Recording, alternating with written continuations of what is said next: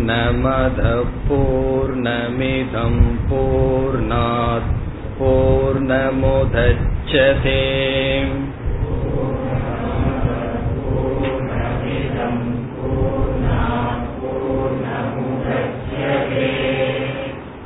पूर्णस्य पूर्णमाधाय पूर्णमेवावशिष्यते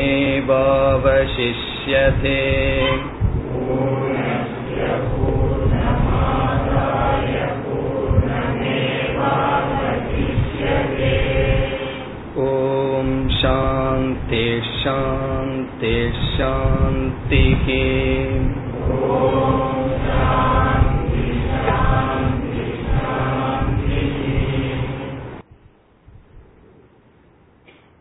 சென்ற வகுப்பில் பூர்ணமத பூர்ணமிதம் ஸ்லோகத்திற்கு பொருள் பார்த்தோம் இப்பொழுது மீண்டும் அதை சிந்தித்து பிறகு முதல் மந்திரத்திற்கு செல்வோம்.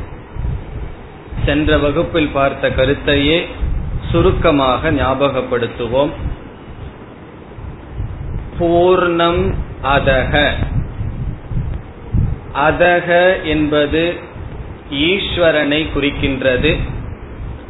ஆகவே ஈஸ்வரன் பூர்ண சொரூபமாக இருக்கின்றார். பூர்ணம் இதம். இதம் என்பது ஜீவனை குறிக்கின்றது. ஆகவே ஜீவன் பூர்ண சொரூபமாக இருக்கின்றான். ஈஸ்வரன் பூர்ணஸ்வரூபமாக இருக்கிறார். ஜீவன் பூர்ணஸ்வரூபமாக இருக்கின்றான். இதுவரை கேட்டவுடன் நமக்கு வருகின்ற சந்தேகம் பூர்ணம் என்ற சொல்லினுடைய லட்சணத்தின்படி அது ஒன்றுதான் இருக்க வேண்டும். காரணம் எது பூர்ணம் என்றால் கால தேச வஸ்து பரிச்சேத ரகிதம். காலத்தினாலும் இடத்தினாலும் குணத்தினாலும் அல்லது பொருளினாலும் அது வரையறுக்கப்படக்கூடாது அது பூர்ணம். இங்கு இரண்டு பூரணம் இருக்கின்றது என்று சொன்னாலே அது வஸ்து பரிச்சேதம்.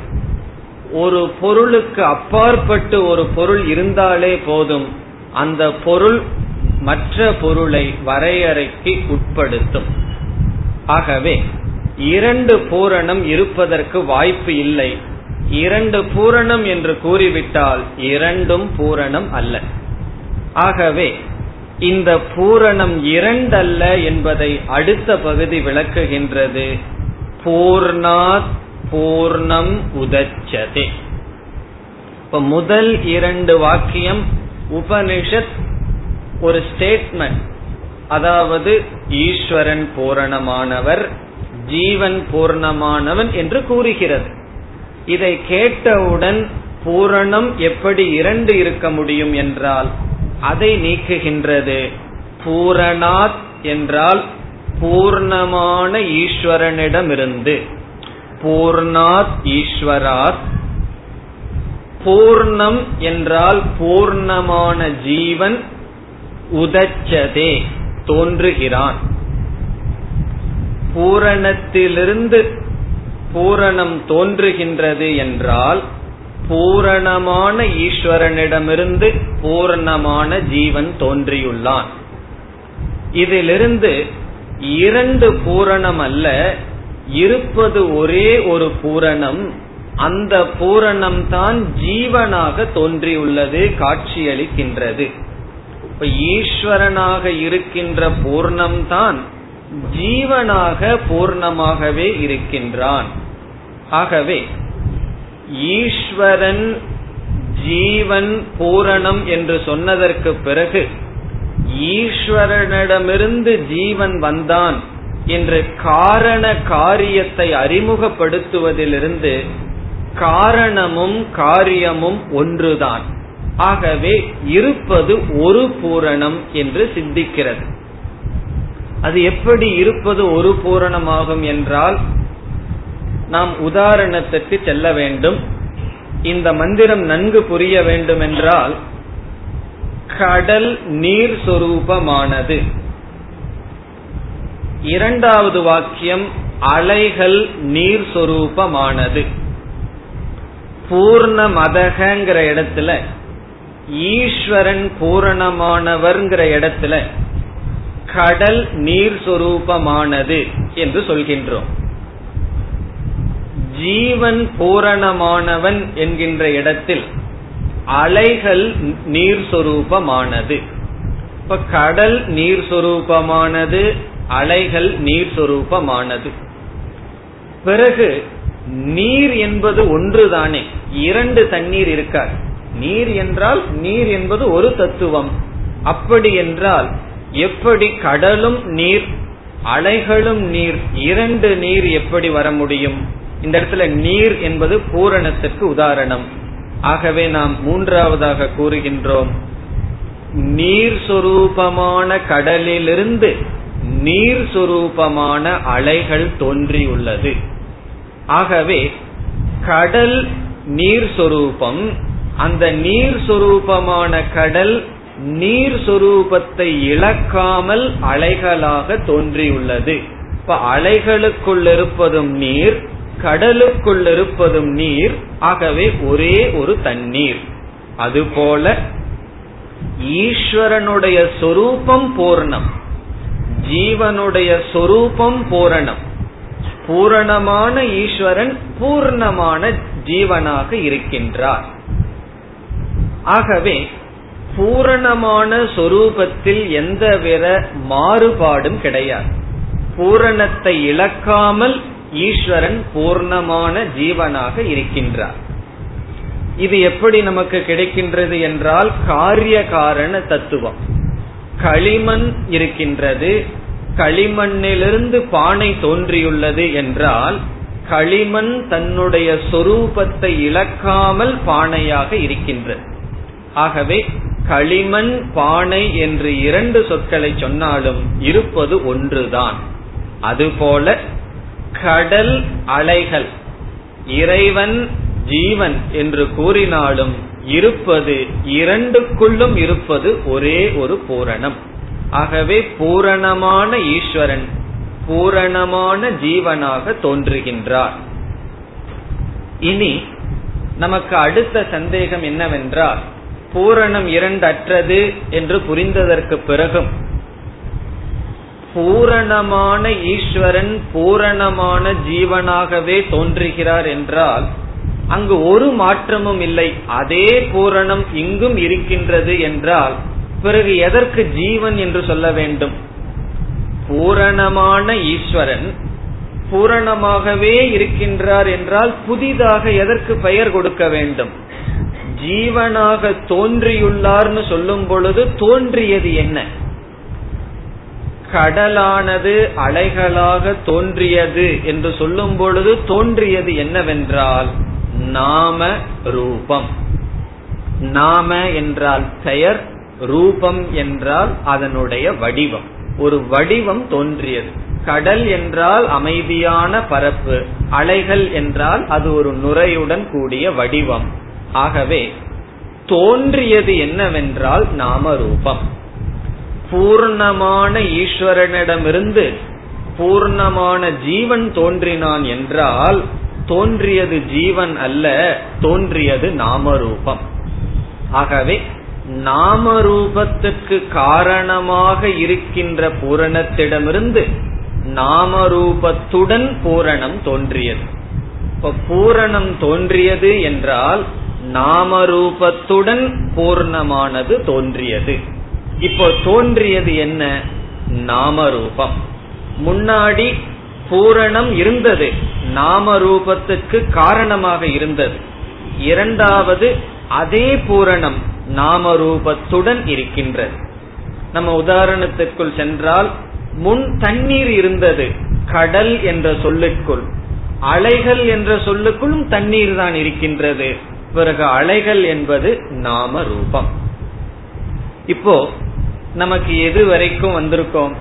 ஈஸ்வரன் பூரணம் ஜீவன் பூரணம். இரண்டும் ஒன்றுதான். பூர்ணமான ஈஸ்வரனிடமிருந்து பூரணமான ஜீவன் தோன்றினான் என்றால் நாம ரூபங்கள் தோன்றின. இப்பொழுதும் நமக்கு அத்வைதம் சித்திக்கவில்லை. காரணம் என்ன? பூரணம் என்று ஒன்று இருக்கின்றது. அந்த பூரணத்துடன் நாம ரூபம் என்று ஒன்று இருக்கின்றதே. முன் இரண்டு பூரணமா என்ற சந்தேகம் வந்தது. இப்பொழுது ஏற்றுக்கொள்கின்றோம். ஜீவனும் பூரணம் ஈஸ்வரனும் பூரணம். ஆனால் இந்த ஜீவன் என்ற பூரணத்திடம் நாம ரூபங்கள் இருக்கின்றதே. அந்த நாம ரூபத்துக்கு இனி ஒரு சொல் உபாதி அல்லது நம்முடைய சரீரம் இந்த பிரபஞ்சம். இவைகள் இருக்கின்றதே என்றால் இந்த இரண்டாவது வரியில் என்ன செய்யப்படுகின்றது? இப்ப ஜீவன்கிற சொல்லுல என்ன இருப்பதாக பார்த்தோம்? பூரணம் கூட்டல் நாமரூபம். அதுதானே ஜீவன். கார நாமரூபத்துக்கு காரணமான ஈஸ்வரனிடமிருந்து பூரணத்திலிருந்து பூரணம் தோன்றியது என்றால் பூரணத்துடன் நாமரூபமும் சேர்ந்துள்ளது. ஆகவே ஜீவனுடைய லட்சணம் என்ன? பூரணம் கூட்டல் நாமரூபம். இப்பொழுது பூரணம் கூட்டல் நாமரூபமான ஜீவனிடமிருந்து பூரணத்தை நீக்கிவிட்டால் பூரணம் பிளஸ் நாமரூபம் என்பது ஜீவன். அதிலிருந்து பூரணத்தை கழித்து விட்டால் என்ன இருக்க வேண்டும்? பூரணம் கூட்டல் நாமரூபம் என்பது ஜீவன். அதிலிருந்து பூரணத்தை நீக்கிவிட்டால் நாமரூபம் இருக்க வேண்டும். உபனிஷத் என்ன சொல்கின்றது? நாமரூபம் இல்லை. பூரணம்தான் இருக்கின்றது. அலைகள் என்றால் என்ன? அலைகள் என்பது தண்ணீர் கூட்டல் நாமரூபம். அலைகள் என்பது தண்ணீர் கூட்டல் நாமரூபம். அதிலிருந்து தண்ணீரை நீக்கிவிட்டால் நாமரூபத்தை நாம் பார்க்க முடியுமா? அலைகளிலிருந்து தண்ணீரை நீக்கிவிட்டு நாமரூபத்தை நாம் கையாள முடியுமா? ஒருவர் வந்து நம்மிடம் வருகின்றார். ஒரு தங்க நகையை கொடுக்கின்றார். நாம் சொல்கின்றோம் இந்த நகை இரண்டு அம்சத்துடன் உள்ளது. ஒன்று தங்கம் இனி ஒன்று நாமரூபம். நான் தங்கத்தை எடுத்துக் கொள்கின்றேன். நீங்கள் நாம ரூபத்தை எடுத்துக் கொள்ளுங்கள் என்றால் அவர் எவ்வளவு எடுத்துக்கொள்ள முடியும்? நாம ரூபம் தனியாக கிடையாது. ஆகவே நாம ரூபம் என்பது மித்தியா அது கிடையாது. அது இரண்டாவது வரியில் சொல்லப்படுகின்றது. நம்ம உதாரணத்துல போனோம்னா பூரணமான பூரண சொரூபமான அலையினுடைய பூரணத்தை நீக்கினால் அதாவது தண்ணீரை நீக்கினால் தண்ணீர் மட்டும் எஞ்சி இருக்கின்றது அதுதான் இங்கு சொல்லப்படுகின்றது. பூர்ணஸ்ய பூர்ணம் ஆதாய. பூர்ணஸ்ய என்றால் பூரணமான ஜீவனுடைய. பூரணமான ஜீவனுடைய பூர்ணம் ஆதாய. இந்த இடத்துல பூர்ணம் என்றால் பூர்ணம். அந்த பூர்ண எடுத்து விட்டால் பூரணம் ஏவ பூரணம் மட்டும் அவசிஷ்யதே எஞ்சி இருக்கின்றது. இப்போ பூரணத்திலிருந்து நம்ம பூரணத்தை எடுத்து வச்சுட்டோம் அப்படின்னா பூரணம் இருக்குதுன்னு உபனிஷத் இங்கு உபதேசிக்க வர விரும்பவில்லை. பூரணம் மட்டும் இருக்கின்றது என்று சொல்வதிலிருந்து நாமரூபம் என்பது கிடையாது. ஆகவே நாமரூபமும் பூரணமும் சேர்ந்து இருமை என்றால் அது இல்லை. காரணம் நாமரூபம் மித்யா. உபாதி என்பது வெறும் கற்பனை மித்யா. எது மித்யா? எது மற்றொன்றை சார்ந்து இருக்குமோ அது மித்யா. இந்த நாமரூபம் பூரணத்தை சார்ந்து இருக்கின்றது தனியாக இருக்க முடியாது. அலைகள் தண்ணீரை சார்ந்து இருக்கும் ஆனால் தண்ணீர் அலையை சார்ந்து இருக்காது. அலைகள் இல்லாத பொழுதும் தண்ணீர் இருக்கும் ஆனால் தண்ணீர் இல்லாத பொழுது அலைகள் இல்லை. ஆகவே எது சார்ந்து இருக்குமோ அது மித்யா. இந்த நாமரூபம் பூரணத்தை சார்ந்து இருப்பதனால் அது மித்யா. ஆகவே பூரணத்தினுடைய பூரணத்தை எடுத்துவிட்டால் பூரணம் மட்டும் பூரணம் ஏவ அவசிஷ்யதே எஞ்சி இருக்கின்றது. பிறகு என்ன இல்லை? இங்கு பூரணம் மட்டும் இருக்கின்றது என்பதிலிருந்து இருமை வேறு ஒன்றும் கிடையாது. ஆகவே முதலில் பூரணம் என்கின்ற ஒரு வஸ்து இருக்கின்றது. அந்த வஸ்துவுக்கு காரணம் என்ற தன்மை கொடுக்கப்பட்டு பிறகு அது ஜீவனாகவும் கூறப்பட்டு காரண காரியம் சொல்லி காரண காரியத்தையும் நீக்கி இறுதியில் பூரணம் மட்டும் இருப்பதாக உபனிஷத் உபதேசம் செய்கின்றது. இதுதான் இந்த மந்திரத்தின் சாரம். ஆகவே இந்த சாந்தி பாடத்திலிருந்து உபனிஷத் எதை கூற விரும்புகின்றது என்றால் இருப்பது ஒன்றுதான். அது பூரணம். அந்த பூர்ணத்துக்கு இனி ஒரு பெயர் பிரம்ம. அது சத்தியம். அதை தவிர வேறு ஏதாவது இருப்பதாக தோன்றினால் அது மித்யா. மித்யா என்றால் வெறும் தோற்றம். இந்த பிரம்மத்தை தவிர வேறு எதுவுமே கிடையாது. ஆகவே பிரம்ம சத்தியம் பிரம்ம பின்னம் மித்யா. இதுதான் இந்த சாந்தி பாடத்தினுடைய சாரம். இந்த சாந்தி பாடத்தினுடைய சாரம் மட்டுமல்ல முழு வேதாந்தத்தினுடைய சாரமே இதுதான். ஆகவே இந்த ஒரு சாந்தி பாடத்தில் உபனிஷத் எல்லா உபனிஷத்தினுடைய சாரமும் வருகின்றது. பிரம்ம சத்தியம் பிரம்மன் அல்லது பூர்ணம் என்பதுதான் இருக்கின்றது. மீதி எதுவுமே கிடையாது. இந்த அறிவை எப்படி இந்த சாந்தி பாடத்தில் உபனிஷத் கொடுத்தது? அந்த உபனிஷத் பிரயோகித்த பிரக்ரியா முறை என்ன என்றால் அந்த பூர்ணமான பிரம்மத்துக்கு பொய்யாக காரணம் என்ற தன்மை கொடுக்கப்பட்டு அந்த காரணம் என்ற தன்மை கொடுத்தாலே காரியம் என்று அதனிடம் வருவது ஜீவன் என்று சொல்லி காரண காரியத்தை விசாரம் செய்யும் பொழுது காரியம் என்றால் காரணத்துடன் இருக்கின்ற நாமரூபம். ஆகவே உண்மையில் உற்பத்தியானது நாமரூபம். அந்த நாமரூபம் என்பது மித்யா என்று கூறியதற்கு பிறகு அந்த காரியம் மித்யா என்றால் காரணமும் மித்யா. ஆகவே காரணம் என்பதை அறிமுகப்படுத்தி அதிலிருந்து காரியத்தை காட்டி காரியம் என்பது வெறும் நாமரூபம் தோன்றுவது எதுவும் இல்லை என்று சொல்லி மீண்டும் காரணத்தை சென்று காரியம் மித்தியா என்றால் காரணமும் மித்தியா என்று காட்டி இறுதியில் பூரணம் ஏவ அவசிஷ்யதே. அந்த பிரம்மன் மட்டும் இருக்கின்றது என்று உபதேசம் செய்கின்றது. பிறகு இறுதியில் சாந்திகி சாந்திகி சாந்திகி எதற்கு மூன்று சாந்தி? மூன்று விதத்தில் நமக்கு வருகின்ற இடையூறுகளை நீக்குவதற்காக மூன்று விதமான சாந்தி. நம்முடைய சம்பிரதாயத்தில் உபனிஷத்தை வரிசையா சொல்லும் பொழுது ஈஷாவாசியத்திலிருந்து தான் ஆரம்பித்தாலும் இந்த உபனிஷத்தை ஏன் முதலில் எடுப்பதில்லை? இந்த சாந்தி பாடத்தினாலதான் முதல் முதல்ல வேதாந்தத்துக்கு வந்தவங்களுக்கு இந்த சாந்தி பாடத்தை எடுத்தா என்ன ஆகும் அப்படின்னா பல உபனிஷத் படித்தால்தான் நாம ரூபம்னா என்ன? காரணம் காரியம். இதெல்லாம் நமக்கு புரியும். ஆகவே இந்த உபனிஷத் சாதாரணமாக சில உபனிஷத்திற்கு பிறகு எடுப்பதற்கு ஒரு காரணம் இந்த சாந்தி பாடம் தான். இல்லைன்னா என்ன செய்யணும்? உபனிஷத்தை முடிச்சுட்டு சாந்தி பாடத்தை சொல்லணும். ஆகவே இந்த சாந்தி பாடத்திலிருந்து உபனிஷத் வேதாந்தத்தினுடைய சாரத்தை கூறிவிட்டது. இப்பொழுது நாம் முதல் மந்திரத்துக்கு செல்வோம் ईशावास्यमिदगुं सर्वम्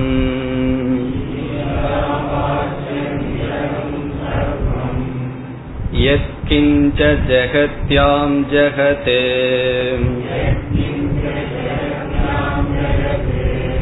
तेन त्यक्तेन भुञ्जीथाः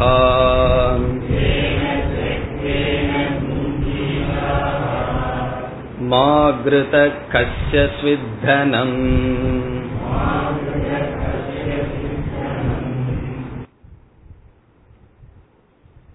இந்த உபனிஷத்தினுடைய சாந்தி பாடத்தை போலவே முதல் மந்திரத்திலேயே உபனிஷத் சொல்ல வேண்டிய உபதேசத்தை முடித்து விடுகின்றது.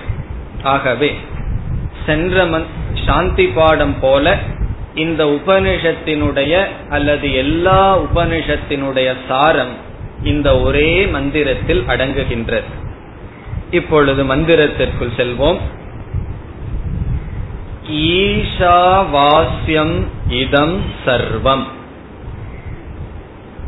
இதம் என்றால் நம்முடைய அனுபவத்திற்கு வருவது. இதம் என்றால் இந்த திஸ். சர்வம் என்றால் அனைத்தும். இதம் சர்வம் என்றால் இவை அனைத்தும். இதம் சர்வம் இவை அனைத்தும். இதம் என்றால் இவை நம்முடைய அனுபவத்திற்கு வருகின்ற அனைத்தும். இந்த உடல் மனம் பிரபஞ்சம் இவைகள் அனைத்தும் இதம் சர்வம். ஈஷா ஈஷா என்றால் பரமேஸ்வரனால். ஈஸ்வரனால். மூன்றாவது விபக்தி. ஈஷா பரமேஸ்வரனால். இறைவனால் ஈஸ்வரனால். வாசியம் என்றால் வியாபிக்கப்பட்டுள்ளது. வியாப்தம். வாசியம் வியாப்தம். வியாபிக்கப்பட்டுள்ளது. இவை அனைத்தும் ஈஸ்வரனால் வியாபிக்கப்பட்டுள்ளது. இவை அனைத்தும் அல்லது ஈஸ்வரனால் இவை அனைத்தும் வியாபிக்கப்பட்டுள்ளது. இந்த இடத்தில் வியாபித்துள்ளது என்றால் பரவியுள்ளது என்று பொருள் அல்ல. இப்பொழுது இந்த அறையில் ஒரு அகர்பத்தியை வைக்கின்றோம். அந்த வாசனையானது என்னாகும்? இந்த அறை முழுதும் வியாபித்திருக்கும். அப்பொழுது என்ன நாம் சொல்வோம்? இந்த அறை முழுவதும் நல் நறுமணமானது வியாபித்துள்ளது என்று சொல்வோம். அந்த வியாபித்துள்ளது என்பது பரவியுள்ளது என்று பொருள். ஆகாசத்துக்குள் இந்த வாசனையானது பரவியுள்ளது. அல்லது ஒரு கிராமம் முழுவதும் தண்ணீரால் வியாபிக்கப்பட்டது என்றால் தண்ணீர் பரவியுள்ளது. கடல் முழுதும் நீரால் வியாபிக்கப்பட்டது என்றால் பூமியில் தண்ணீரானது பரவியுள்ளது சேர்ந்துள்ளது என்று பொருள். ஆனால் இங்கு வியாபிக்கப்பட்டுள்ளது என்பது அப்படிப்பட்ட பொருளை உடையது அல்ல.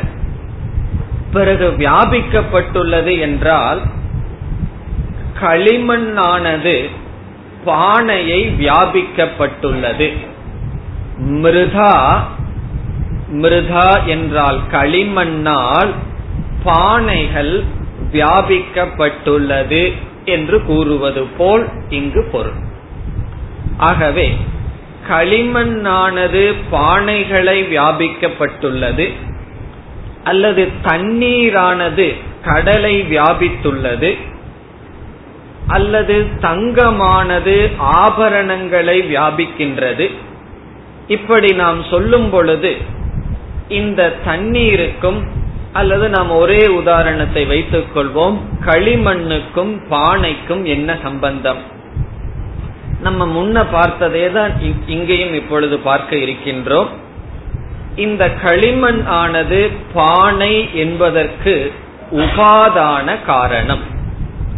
உபாதான காரணம் என்றால் என்ன? சிருஷ்டி ஸ்திதி லய காரணம். எந்த ஒன்று?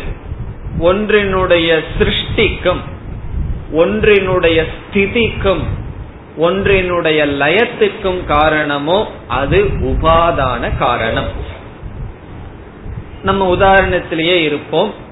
களிமண் ஆனது பானையினுடைய சிருஷ்டிக்கு காரணம். களிமண் இல்லை என்றால் பானை சிருஷ்டிக்க முடியாது. களிமண் இருக்கும் வரை பானையானது இருக்கும். ஆகவே பானையினுடைய ஸ்திதிக்கு களிமண் காரணம். பானை உடைந்து விட்டால் அது என்னவாகின்றது? களிமண்ணாக மாறிவிடுகின்றது. ஆகவே லய காரணம். அது எங்கு லயமடைகின்றது? அதனுடைய களிமண்ணில் லயமடைகின்றது. ஆகவே எது சிருஷ்டி சிருஷ்டி ஸ்திதி லய காரணமோ அது உபாதான காரணம். இனி ஒரு காரணமும் இருக்கின்றது. அது நிமித்த காரணம் சிருஷ்டி மாத்திர காரணம். நிமித்த காரணத்தினுடைய லட்சணம் எது சிருஷ்டிக்கு மட்டும் காரணமோ அது நிமித்த காரணம். இந்த பானையை செய்பவன் நிமித்த காரணம். அவன் உற்பத்திக்கு தான் காரணமாக இருக்கின்றான். உற்பத்தி ஆனதற்கு பிறகு அந்த பானையினுடைய ஸ்திதிக்கோ லயத்திற்கோ அவன் காரணம் அல்ல உற்பத்தி செய்யும் வரை அவன் காரணம். ஆகவே ஒன்றுக்கு ஒன்று உபாதான காரணம் என்றால் அந்த உபாதான காரணம் காரியத்தை தோற்றுவிக்கிறது காக்கிறது மீண்டும் அதற்குள்ளேயே எடுத்துக் கொள்கின்றது. அதே போல இந்த உபாதான காரணத்துக்கு இனி ஒரு லட்சணம் காரியத்தை முழுவதும் வியாபிக்கும். களிமண் ஆனது எல்லா பானைகளையும் வியாபிக்கும். பானையினுடைய மேல் பகுதி நடுப்பகுதி கீழ்ப்பகுதிங்கிறதெல்லாம் கிடையாது. முழு பானையை வியாபிப்பது எது? களிமண். ஆகவே களிமண் பானை முழுதும் வியாபிக்கின்றது என்று சொல்வதிலிருந்து நாம் களிமண்ணுக்கு உபாதான காரணம் என்கின்ற தன்மை பானையை எடுத்துக்கொண்டு கொடுக்கின்றோம். அதேபோல் நகைகளை எடுத்துக்கொண்டு தங்கமானது நகைகளை வியாபிக்கின்றது என்று சொல்லும் பொழுது தங்கத்துக்கு உபாதான காரணம் என்கின்ற ஸ்டேட்டஸ் தன்மையானது கொடுக்கப்படுகின்றது. இப்பொழுது உபனிஷத் என்ன சொல்கின்றது? இதம் சர்வம் இவைகள் அனைத்தும் ஈஸ்வரனால் வியாபிக்கப்படுகின்றது என்று சொல்லும் பொழுது ஈஸ்வரனுக்கு என்ன ஸ்டேட்டஸ் என்ன தகுதி அல்லது எப்படிப்பட்ட லட்சணம் உபனிஷத் கொடுக்கின்றது? உபாதான காரணம்.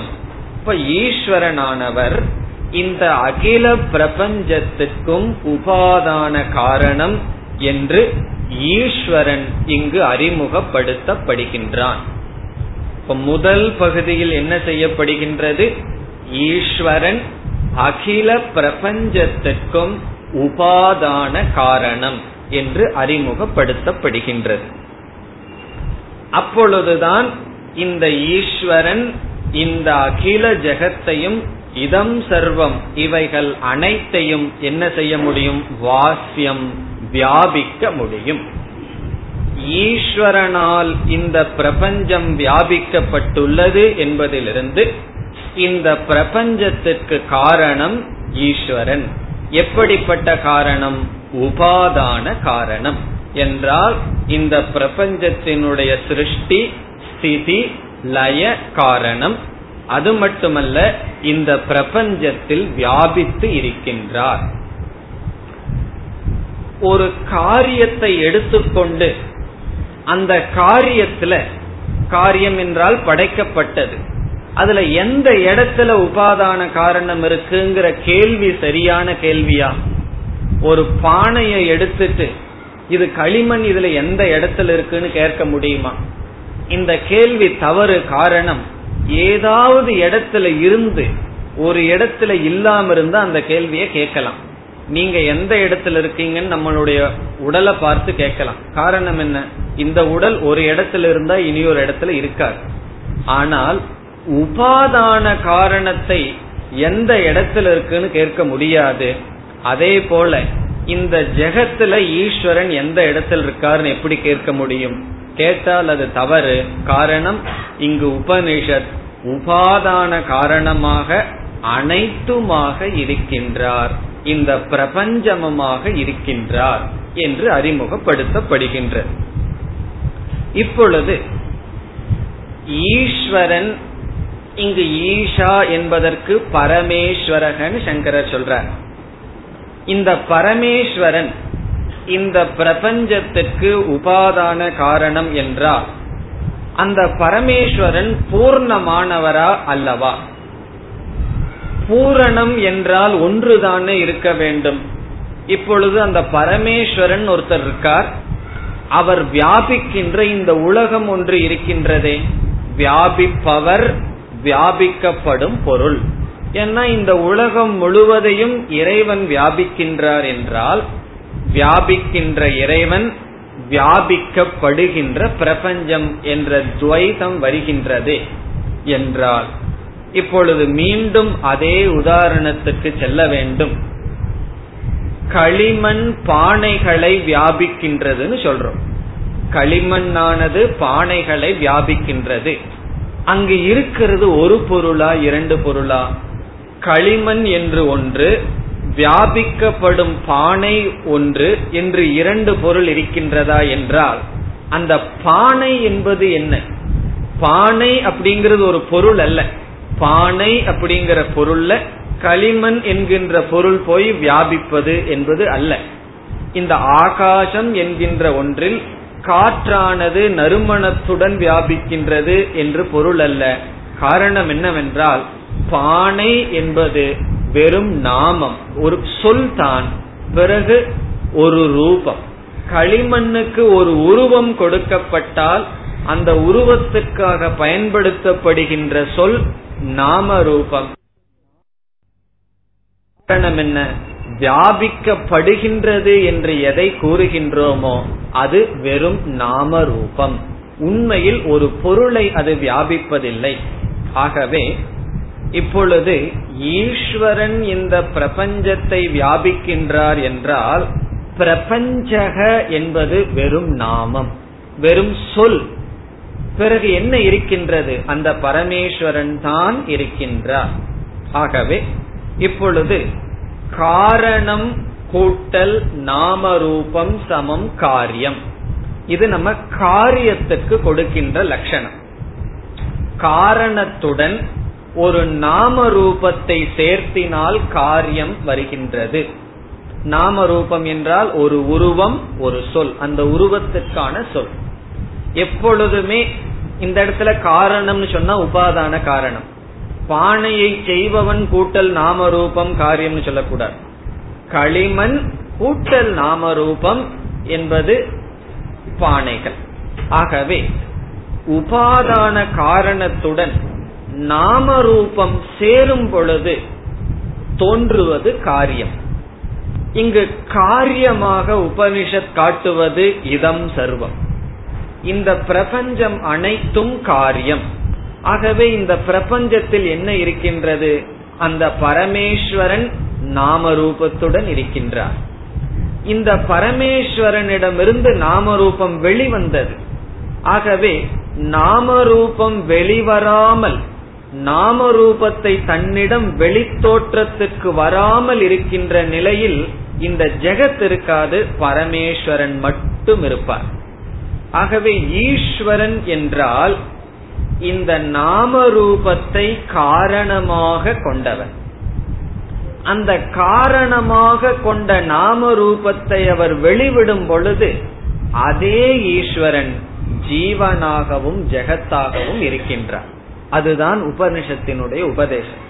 இங்கு உலகம் என்று ஒன்று இருக்கின்றது அதில் ஈஸ்வரன் என்பவர் வியாபிக்கின்றார் என்று பொருள் அல்ல. இந்த நாம ரூபம் காரணமான நிலையில் இருக்கின்ற தத்துவத்துக்கு பரமேஸ்வரன். இந்த காரணம் என்பது பொய். ஆகவே பரமேஸ்வரனுடைய சொரூபம் என்னவென்றால் இனி ஒரு சொல்லை அறிமுகப்படுத்துகிறார் சங்கரர். ஈஷா என்ற சொல்லுக்கு பரமாத்மா. ஆகவே பரமாத்மா பரமேஸ்வரக என்பது முதல் கொடுக்கும் விளக்கம். ஈஷா என்ற சொல்லுக்கு. இனி ஒரு விளக்கமும் கொடுக்கிறார். அது முற்றிலும் வேறுபட்டது. பிறகு பார்ப்போம். இப்ப ஈஷா என்ற சொல்லில் இரண்டு பொருள். ஒன்று பரமாத்மா இனி ஒன்று பரமேஸ்வரக. பரமாத்மா என்றால் நாம் பார்த்த பூரணம் என்று பார்த்தோமே அதனுடைய லட்சணம். தேச கால வஸ்துவுக்கு அப்பாற்பட்டது. பூர்ணஸ்வரூபம் பரமாத்மா.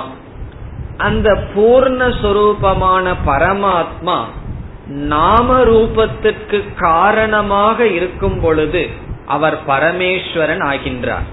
ஆகவே பரமாத்மா பரமேஸ்வரனாக மாறி இந்த ஜெகத்தை வியாபிக்கின்றார். இப்ப பரமாத்மா என்றால் பூர்ணஸ்வரூபம் அல்லது பிரம்மஸ்வரூபம். பரமேஸ்வரனாக என்றால் நாமரூபத்தை எடுத்துக்கொண்டு என்ன செய்கின்றார்? இந்த பிரபஞ்சத்தை வியாபிக்கின்றார். இந்த பரமாத்மாவுக்கும் பரமேஸ்வரனுக்கும் உள்ள வித்தியாசம் என்ன? பரமேஸ்வரனுடைய சொரூபம் பரமேஸ்வரன் பரமாத்மா. பரமாத்மா என்றால் பூர்ணம். பூர்ணம் என்றால் ஒன்று நிறைவானது வரையறுக்கப்படாதது. அந்த பூர்ணமான பரமாத்மா நாம ரூபத்துக்கு காரணமாகும் பொழுது பரமேஸ்வரன். அந்த நாம ரூபத்தை அவர் வெளிப்படும் பொழுது ஜெகத். அப்ப எவ்வளவு இருக்கு?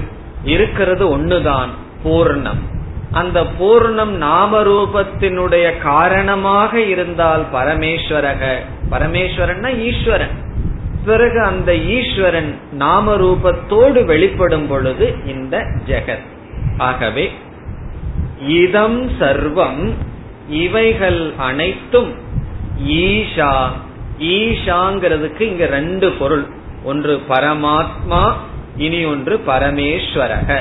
பரமாத்மா என்றால் பூர்ணஸ்வரூபம் அதே பரமாத்மா நாமரூபத்தை எடுத்துக்கொண்டு வாஸ்யம் இந்த உலகத்தை வியாபிக்கின்றார்.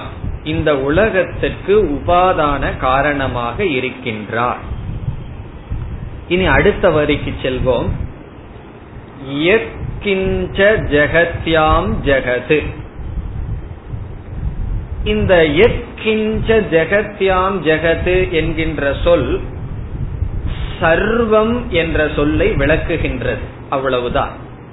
ஆகவே இதம் சர்வம் என்று சொல்லப்பட்டது. அந்த சர்வம் என்ற சொல்லுக்கு விளக்கம் எத்கிஞ்ச ஜெகத்யாம் ஜெகது எத்கிஞ்ச என்றால் யாதொரு. எத்கிஞ்ச வாட்டவர் யாதொரு. ஜெகத்யாம் என்றால் பிருத்திவியில் பிரம்மாண்டத்தில். பிருத்திவியாம் ஜெகத்யாம் என்றால் இந்த ஜெகத்தில் இந்த உலகத்தில் பிரம்மாண்டத்தில் அல்லது படைப்பில் எத்கிஞ்ச யாதொரு ஜெகத்து. இங்க ஜெகத்துன்னு ஒரு வார்த்தை இருக்கு. உலகம் உண்டோ?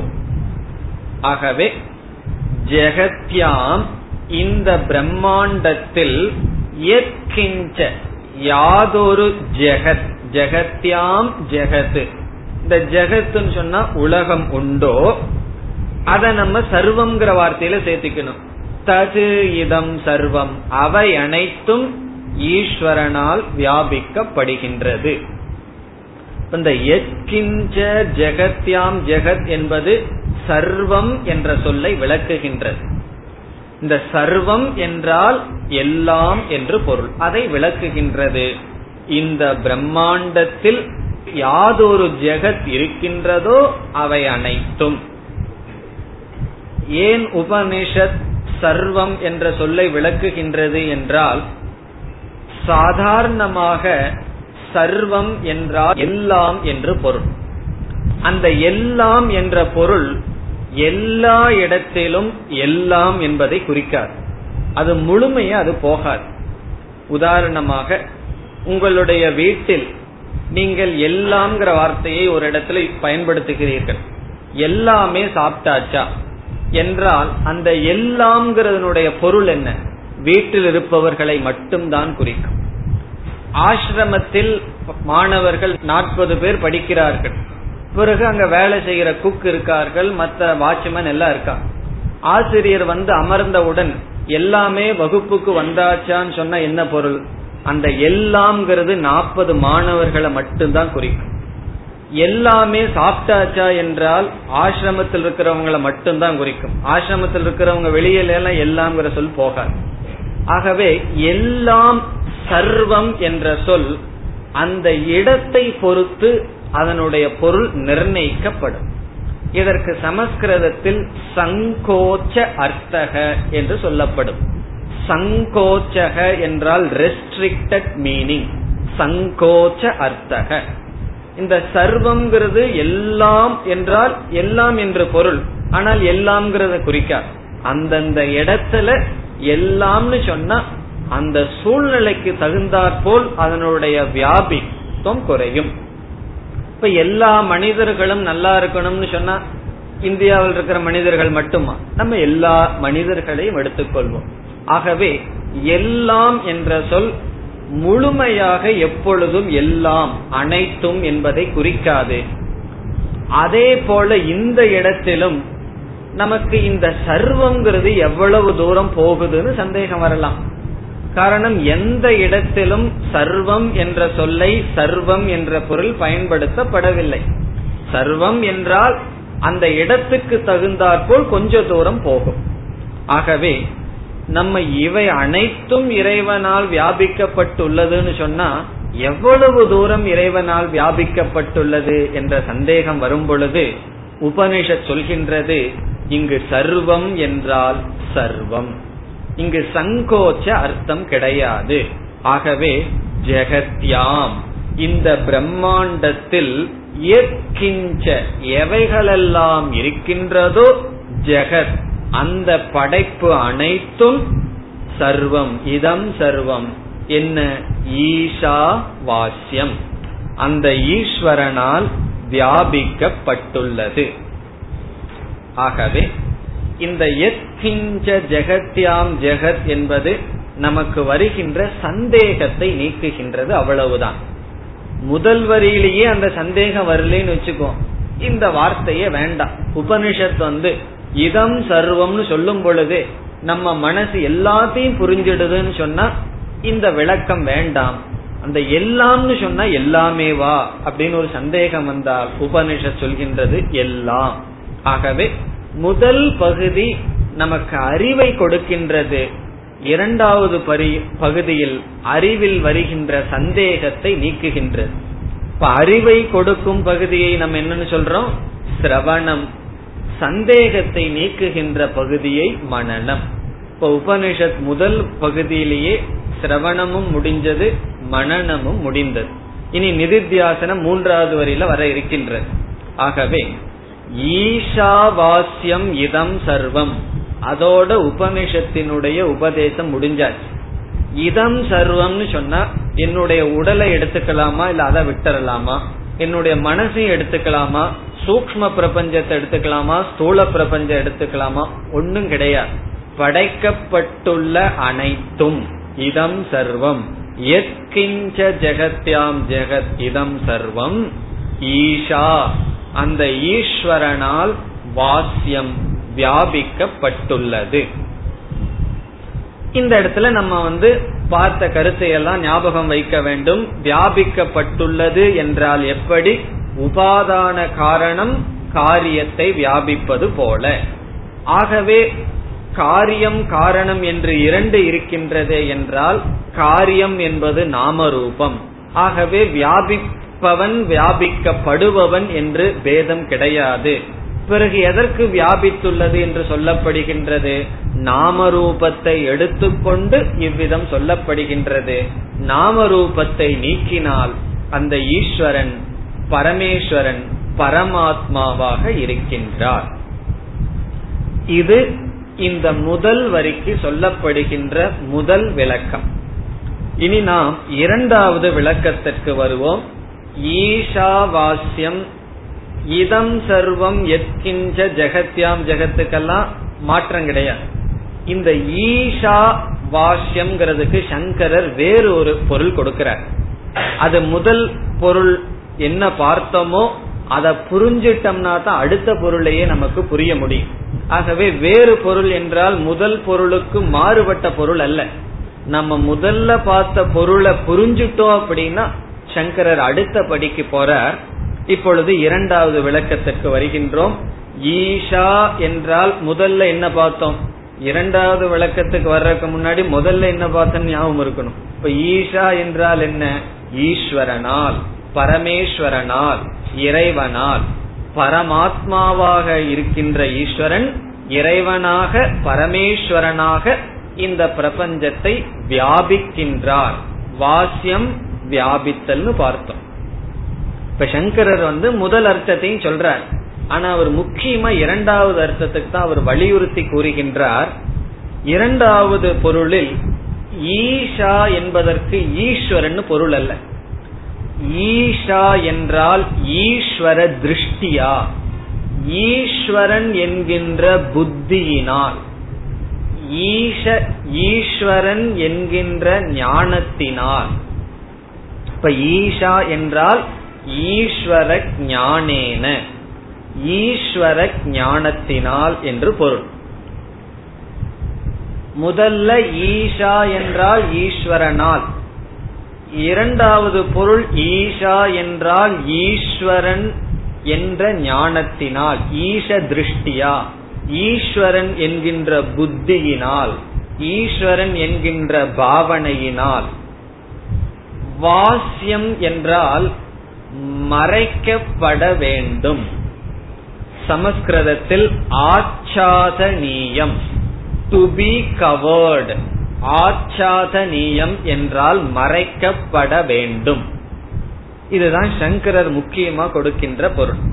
இப்ப ஈஷா என்றால் ஈஸ்வரனுடைய புத்தியினால் ஈஸ்வர திருஷ்டியா இதம் ஜெகது இந்த உலகமானது உன்னால் மறைக்கப்பட வேண்டும்.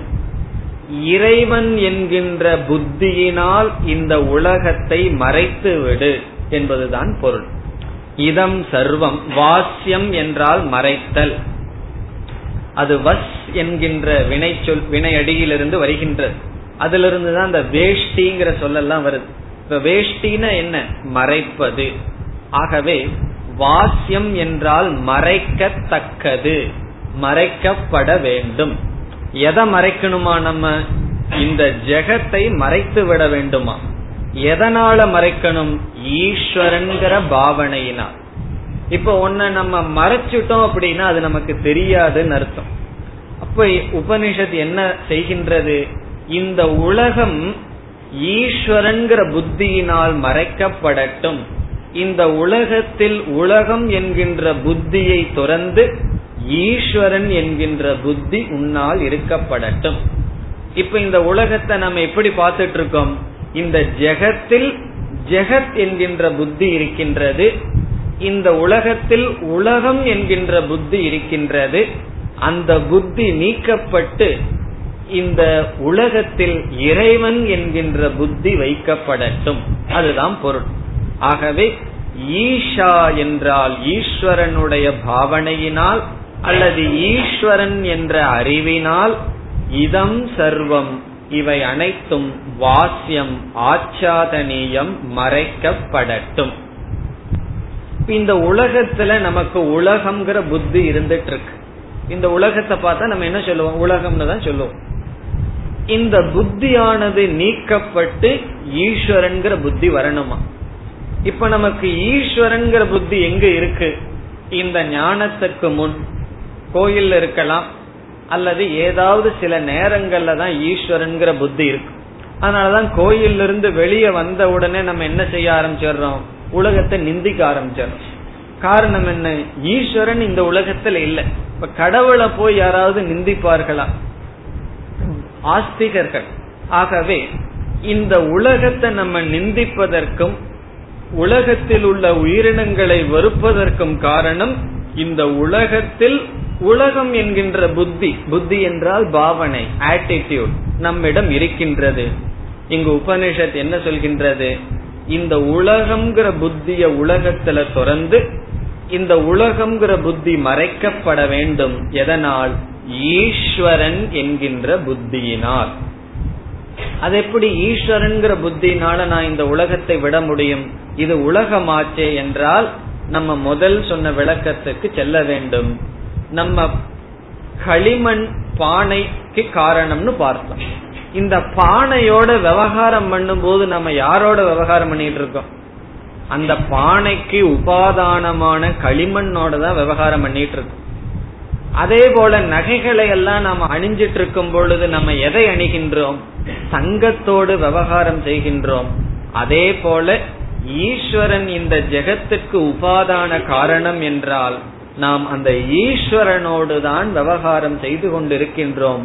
பார்க்கிறது கேட்கிறது சுவைக்கிறது அனைத்தும் ஈஸ்வர சொரூபம். இது எப்படி நமக்கு தெரிகின்றது? உபாதான காரணத்துவால். இந்த ஈஸ்வரன் உபாதான காரணமாக இருப்பதால் உபாதான காரணமே நாம ரூபத்துடன் விதவிதமாக இருந்து கொண்டு இருக்கின்ற காரணத்தினால் இந்த ஈஸ்வரன் என்கின்ற புத்தியை கொண்டு இந்த உலகத்தை இந்த ஜெகத்தை மறைக்கப்பட வேண்டும் என்றால் ஜெகத்துங்கிற புத்தியை விட்டுவிட வேண்டும்.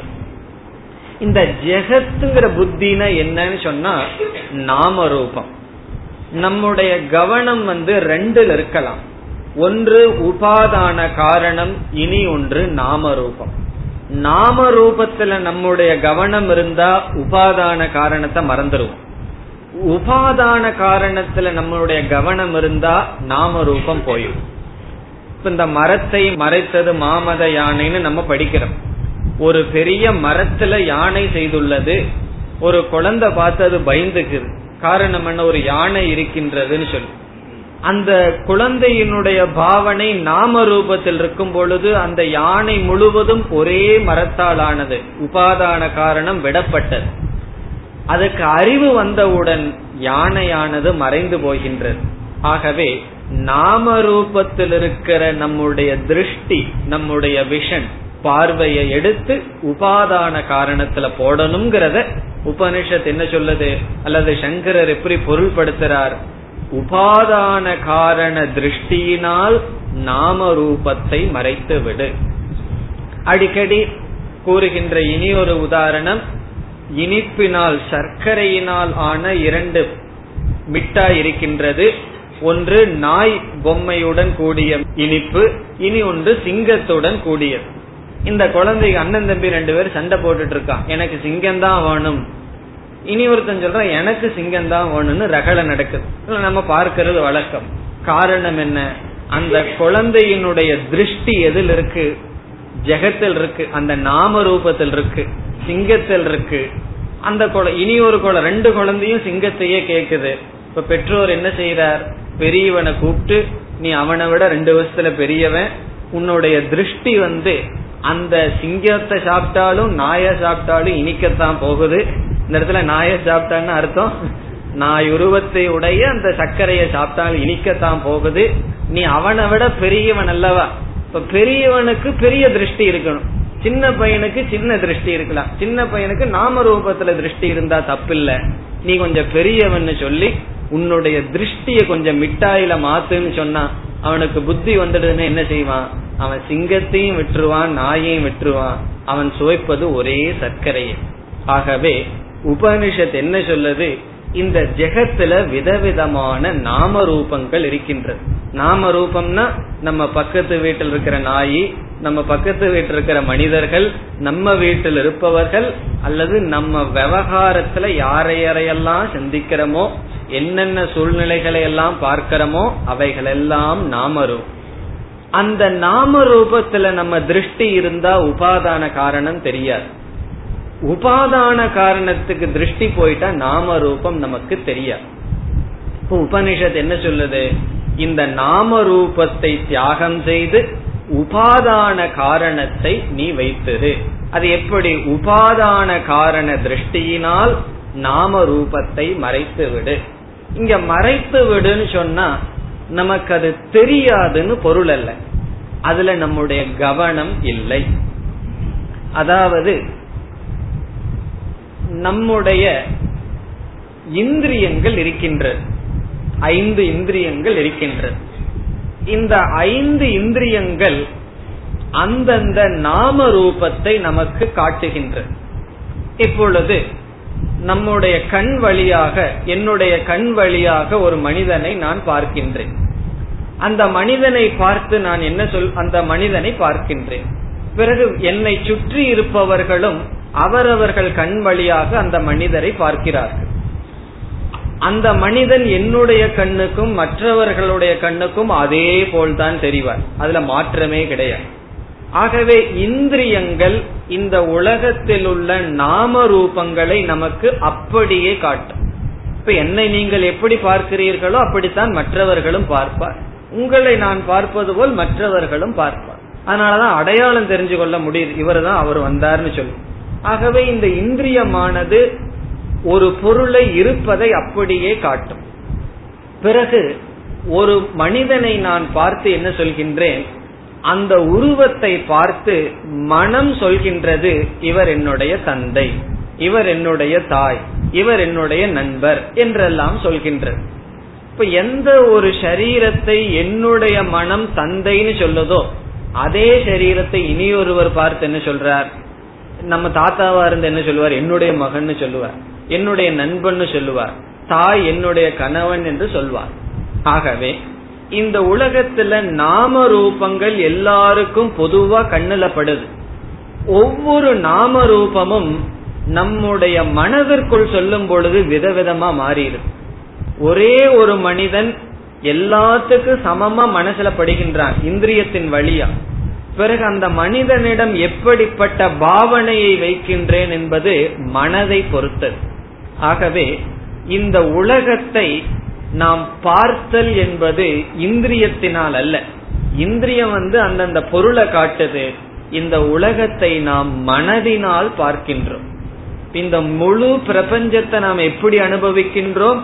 நம்முடைய மனதினால் அனுபவித்துக் கொண்டிருக்கின்றோம். அதனாலதான் ஒரே ஒரு மனிதன் ஒருவனுக்கு நண்பனாக தெரிகின்றான் ஒருவனுக்கு பகைவனாக தெரிகின்றான் ஒருவனுக்கு கடவுளாக தெரிகின்றான். காரணம் என்ன? மனிதன் நாம் பார்க்கப்படுகின்ற நாம ரூபம் இந்திரியம் சொல்வது.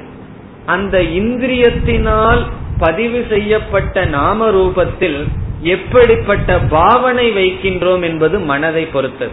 அது அவரவர்களுடைய மனதை பொறுத்தது. ஆகவே ஒரு மனிதர் நம்மை பார்த்து வெறுக்கின்றார் என்று வைத்துக் கொள்வோம். இப்போ ஒருவர் வந்து நம்மளை வெறுக்கிறார்னு சொன்னா அந்த வெறுத்தல் என்பது நம்மளுடைய உடம்புல கிடையாது. அதற்கு நாம் காரணமே அல்ல. காரணம் என்னவென்றால் வெறுத்தல் என்பது என்னுடைய உடம்பிலிருந்து உற்பத்தி ஆகுதுன்னா என்ன பாக்குறவங்க எல்லாம் வெறுக்கணும். ஆனா என்ன பாக்குறவங்க எல்லாம் வெறுக்கிறது இல்ல. சிலர் வெறுக்கிறார்கள் சிலர் விரும்புகிறார்கள். ஆகவே அந்த வெறுப்பு என்பது அவனுடைய புத்தியில் இருக்கின்ற. என்னை பார்த்தல் இந்திரியம். ஆகவே இந்த உலகத்துல இரண்டு சிருஷ்டி இருக்கின்றது. ஒன்று ஈஸ்வர சிருஷ்டி இனி ஒன்று ஜீவ சிருஷ்டி. ஈஸ்வர சிருஷ்டின்னு சொன்னா நம்ம கண்ணு வழியா பார்த்தா எதெல்லாம் தெரியுதோ அது ஈஸ்வரனுடைய சிருஷ்டி. அந்த சிருஷ்டி மேல நம்ம ஒரு பாவனை வைக்கிறோமே. இவன் எனக்கு விருப்பத்துக்குரியவன். இவனை நான் வெறுக்கின்றேன். இவன் நல்லவன் இவன் கெட்டவன் இவன் தாய் தந்தை என்றெல்லாம் பாவனைகள் வைக்கின்றேமே. அது என்னுடைய சிருஷ்டி. என்னுடைய என்றால் தனித்தனி ஜீவனுடைய சிருஷ்டி. இந்த உலகம் ஈஸ்வரனால படைக்கப்பட்டுள்ளது. படைக்கப்பட்டுள்ள இந்த உலகத்தில் நான் ஒரு உலகத்தை சிருஷ்டி செய்து விட்டேன். எப்படி? நம்முடைய மனதினுடைய ராகத்வேஷத்தினுடைய அடிப்படையில் இவன் நல்லவன் கெட்டவன் என்றெல்லாம் இந்த துவைதத்தை இருமையை நாம் சிருஷ்டி செய்துள்ளோம். ஆகவே இந்த உலகம் இந்திரியத்தினால் பார்க்கப்படுகின்றது மனதினால் அனுபவிக்கப்படுகின்றது. இங்கு ஆசிரியர் என்ன சொல்றார்? ஒரு ஷிப்ட் உன்னுடைய விஷன் உன்னுடைய மனதில் ஒரு மாற்றம் வேண்டும். எப்படி? ஈஷ திருஷ்டியா இவைகள் அனைத்தும் ஈஸ்வரன் என்கின்ற பாவனையில் நீ இந்த நாம ரூபத்தை பார். இந்த துவைதத்தை மறைத்து விடு இங்கு உலகத்தை மறைத்து விடுனா நாம ரூபத்தை பார்க்காதேன்னு பொருள் அல்ல. ஒவ்வொரு நாம ரூபத்திலும் மனிதர்களிடத்திலும் நீயாக ஏற்று வைக்கப்பட்டுள்ள விருப்பு வெறுப்புகளை நீக்கி அவைகளெல்லாம் ஈஸ்வரன் என்ற திருஷ்டியில் பார் என்பது உபதேசம். ஆகவே இந்த ஜீவ சிருஷ்டிய துறந்து ஈஸ்வர திருஷ்டியில இரு. இந்த உலகம் ஈஸ்வரனால் படைக்கப்பட்டது அதை ஈஸ்வரனாகவே பார். எனக்கு ஈஸ்வரனா தெரியலனா நம்மளாக கற்பனை பண்ணி ஒரு சிருஷ்டி இருக்கின்றது அது மனதினால் பார்க்கின்றோம். ஆகவே ஈஷ திருஷ்டியா மனதில் ஈஸ்வரன் என்கின்ற திருஷ்டியால் இந்த உலகம் மறைக்கப்பட வேண்டும். மேலும் அடுத்த வகுப்பில். ॐ पूर्नमधपूर्नमिधम्पूर्णापूर्नमुधच्छते पूर्णस्य पूर्णमादाय पूर्णमेवावशिष्यते ॐ शान्ति शान्ति शान्तिः